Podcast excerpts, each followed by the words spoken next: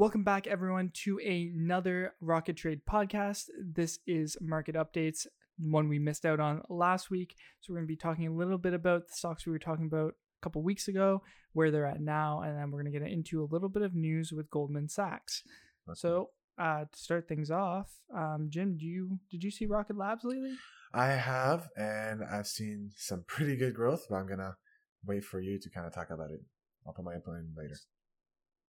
All right, sweet. So, uh, yeah, if any of you remember, we were talking about Rocket Labs being the main competitor to SpaceX now, as they had got the contract with NASA to actually uh, start building a I forget, I forget what kind. It was like a photon rocket ship or something like that to go to Mars.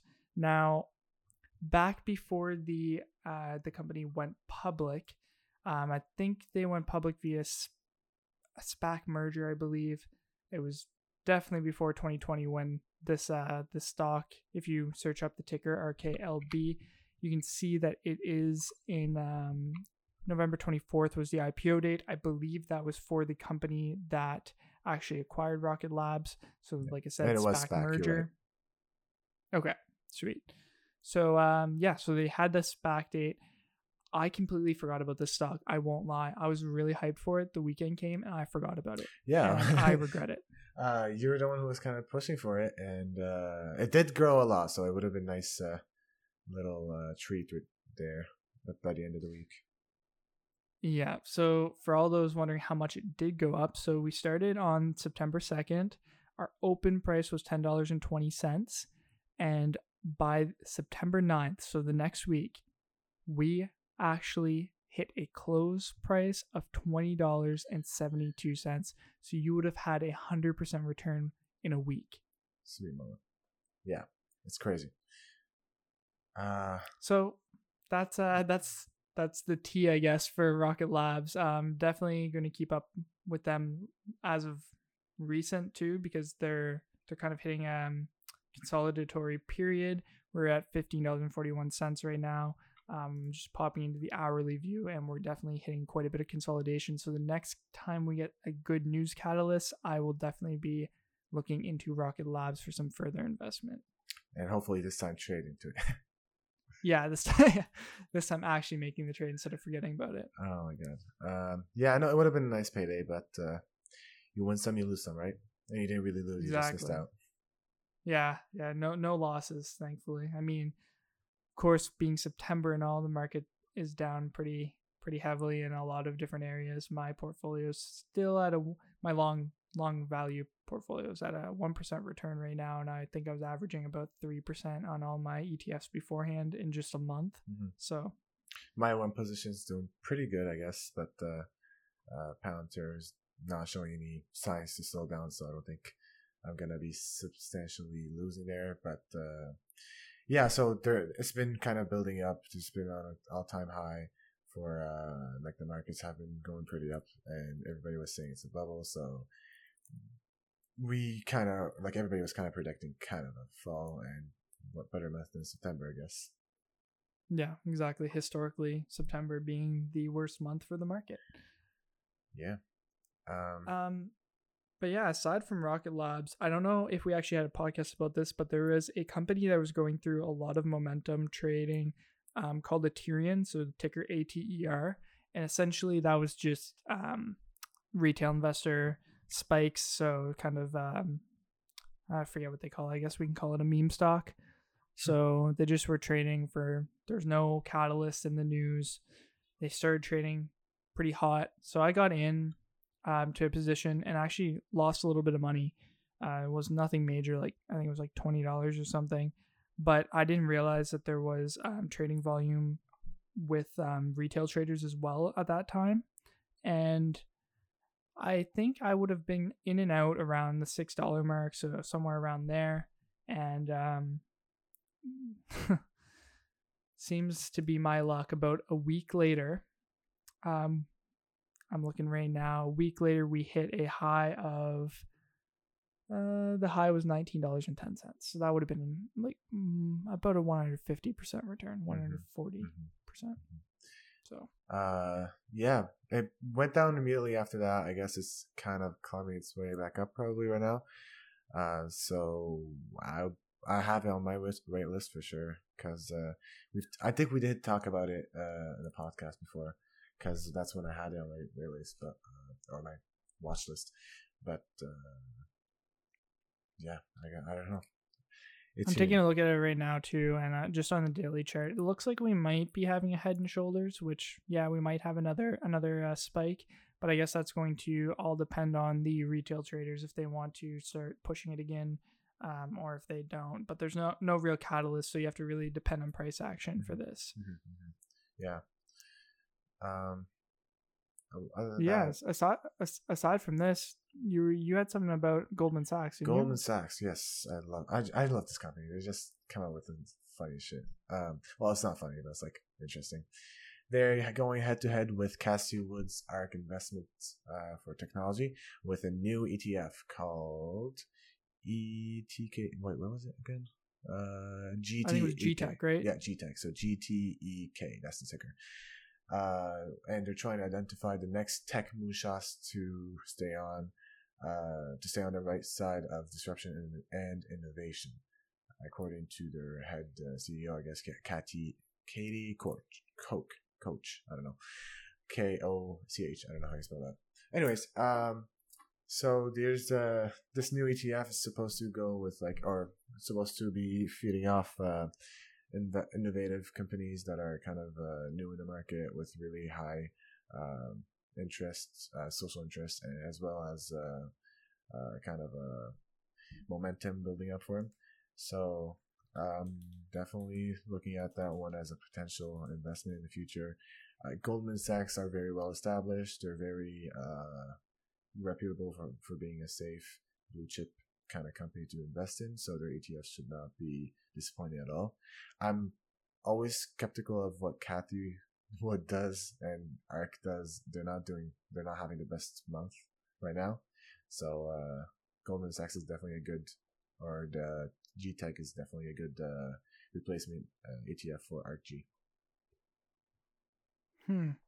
I know I, I follow Goldman Sachs a little bit, not as heavily as you do, but I do I do really find that you, you have a good prediction there with them being a good uh, blue chip company. So um, I'm definitely gonna keep an eye on this ETF for a good entry point. Mm-hmm. I know the two days that they have been on the market so far, they've been fluctuating between forty and forty one dollars. So um, once I kind of see the direction and we see some stabilization of that ETF, uh, I'll probably be getting into it. Yeah, yeah, for sure. Um, a lot of moves for the tech uh, for the tech world. There's a also a company in uh, or a conglomerate in uh, Japan. Um, what are they called? Soft Point, something like that. Anyways, they're looking to add uh, seven billion dollars or five billion dollars, sorry, to their initial investment uh, uh, in tech companies in Latin America. Because I guess oh, soft. Are you talking about SoftBank? SoftBank, yes, that's it. Yeah.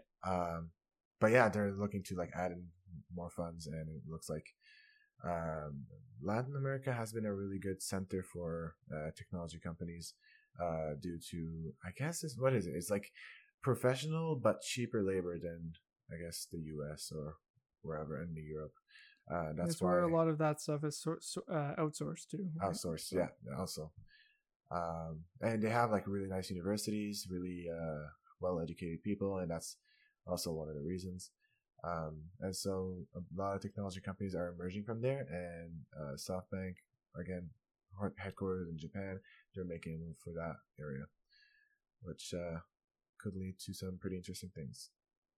Yeah, no, for sure. I think that's uh, definitely another another good thing to keep your eye on, especially with like everything going on with the world right now. As we come to a, what I'm hoping is a stabilization of the economy because of the decreasing COVID uh, levels. I don't know how they are globally, but I know in Canada, most um, most places it's becoming a little bit more regulated. Mm-hmm. Um, so we're not having we might our cases have been increasing slightly, but um, mm-hmm. we're we're able to have a better hand, a better handle over them, and we have a higher recovery right now. So, yeah. um, the here's funny like I thought like I'm also very interested in anything that is going on outside of the US because I believe that growing the markets outside of the US is uh, beneficial for also the U.S. markets just to kind of stay in these competitive rates.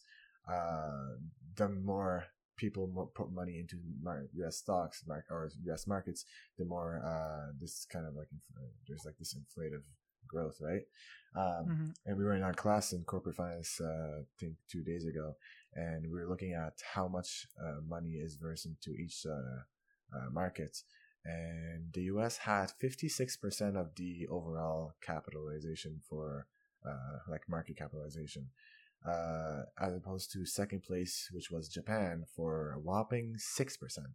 So a huge Jeez. discrepancy there. Yeah, um, I did not know that. It's uh, it was interesting to see. I thought Japan would be a bit higher, uh, but they are making that growth. I think they were up from like, uh, shoot, like four percent in like two thousand five or something like that. Like it's Okay, so pretty steady uh, increase, Oh, yeah. especially for a metric of that Oh, yeah. that Oh, yeah. size. Yeah. I, I feel like yeah, Japanese markets did boom like for a while, but uh, yeah, it's good to see that kind of international growth.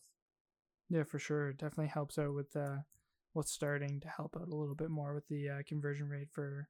I, well, I, I don't know about other currencies, but the USD CAD pair, so you, uh, United States dollar and Canadian dollar, um, it's been slightly starting to get better, and I think um, as we start to have more international expansion, Mhm. that that that dollar value will just start to um, reach an equilibrium with the U.S. dollar, and maybe eventually we'll even have a uh, cryptocurrency like uh, they do in uh, what is it, Salvador? Salvador, yeah, yeah, El Salvador as our as our uh, global currency. But uh, it'll be a good day. yeah, yeah, for sure.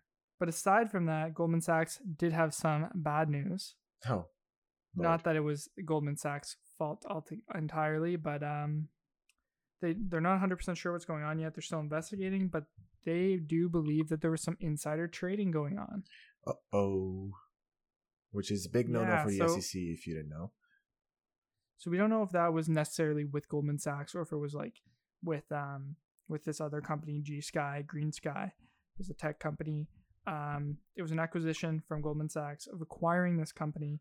But what actually happened and what the biggest issue was was that th- there was a lot of options trading, a volume increase before the actual acquisition date, Mhm. and this led one trader to enter an option position of uh, total value around 40 grand Mhm. and that that ended up being about five dollars per contract and the same trader was able to raise their profit by 3900% in one day Oh, which Lord. means their total portfolio size went to 1.6 million after exercising the contracts jeez.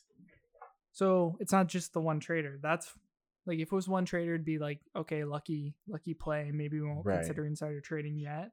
But we actually had um higher volume Mhm. of those same call options. Mhm, mhm. So it was 153 prior the like the information was released Mhm. to to people inside the organization, Mhm. and then um, the week before the deal was actually announced to the public, it rose to seven thousand.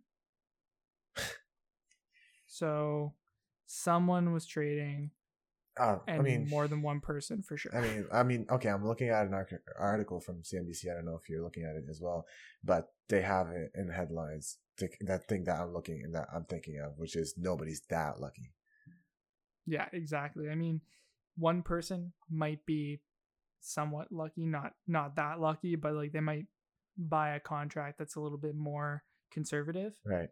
Um, but this this contract, like I said, the one that rose to 1.6 million, it was um so the trader it was 8,000 different contracts. Yeah. Um, they were trading at five cents a time, which means they were five dollars a contract. Because for whoever doesn't know, one contract's 100 shares Mhm. um, and the strike price was ten dollars. Uh, Ten dollars. And if I go look up the ticker right now, before this trade would have taken place, they were trading at nine dollars.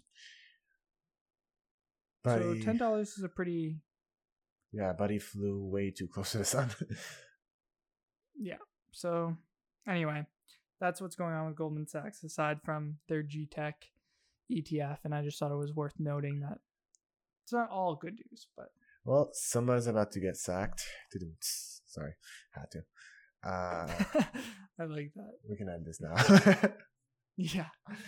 So, with that, thanks for coming to our podcast. Tune in tomorrow for Stock Stories. We're going to be talking about Gen Z and just how financially stable we are. And going against all odds, everyone thinks we don't know how to manage our money, but actually, we do. So, we'll see you tomorrow. Have a good one. Peace.